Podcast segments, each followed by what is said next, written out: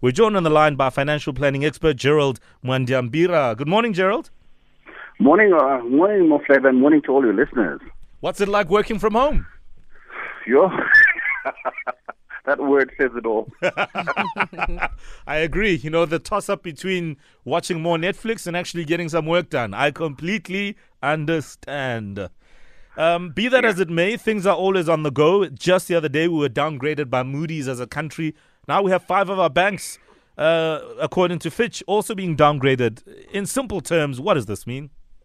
Okay, a rating a rating is basically a credit score for a country. Countries lend each other money, mm. and the way countries borrow money is through these things. They call them government bonds, where South Africa gives an IOU to another country, and they give you money, etc. And they've got rating scales which move from triple A right down to triple B minus, and the, the infographic on the Metro Twitter will show you the infographic of how they are rated. Now, each country has a rating. Now, once a country is downgraded, all the companies in that country, especially the banks, are also downgraded below the country because a bank cannot have a mm. higher credit score than the government. So hmm. that's really what's happened. They've adjusted the bank credit score to match that of the country in that um, if South Africa is now downgraded to sub-investment grade or what they call junk status, um, the banks also follow suit and go into that same category. So what does this mean for banks in terms of how they operate?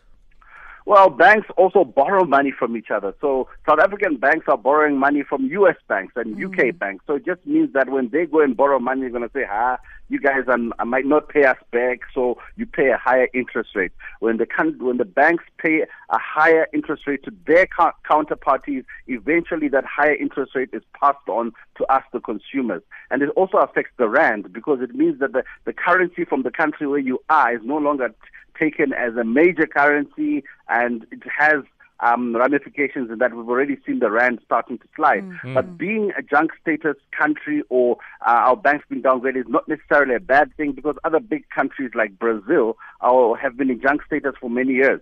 Mm.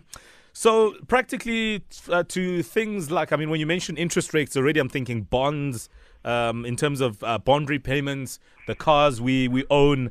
Will this also have an effect? Well, not directly because our bond repayments and the bonds are financed domestically in terms of the bank. Banks use the money in South Africa mm. to buy houses, which they, uh, or they give you the money to buy the house, which mm. you borrow. So it doesn't directly impact on us immediately. The most immediate effect is on the currency, which will immediately um, devalue but it also makes our goods cheaper in the rest of the world. Um, so it means that we are more competitive. And the, the, the, the upside or the, the silver lining on the cloud is that amongst the junk status countries, South Africa is the bossa. We're the we're the main main oh. country. We we know the best. I see. we have got the best junk rating, so it's not necessarily a bad thing. So I guess basically we have Maguinya Chiefs Archer special.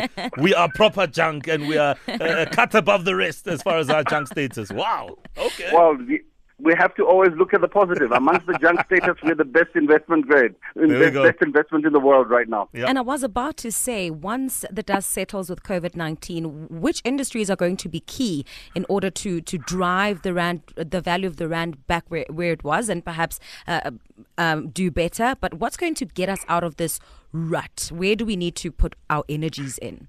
Okay, because we can't borrow money so easily from outside South Africa, we need to borrow it domestically. It means people need to start saving domestically. If we start saving and spending money locally and, you know, reviving our local industries, our local factories, that's how we'll get out of this um, current rut after the COVID-19 in that South Africa is in a unique position where we can press the reset button under the cover of COVID-19 and basically get it back on our feet. So mm. yes, key industries will be banking in terms of how they lend money to local businesses and SMEs, and basically how individuals behave. You and I need to start saving a little bit better and spending our money on South African goods and South African products.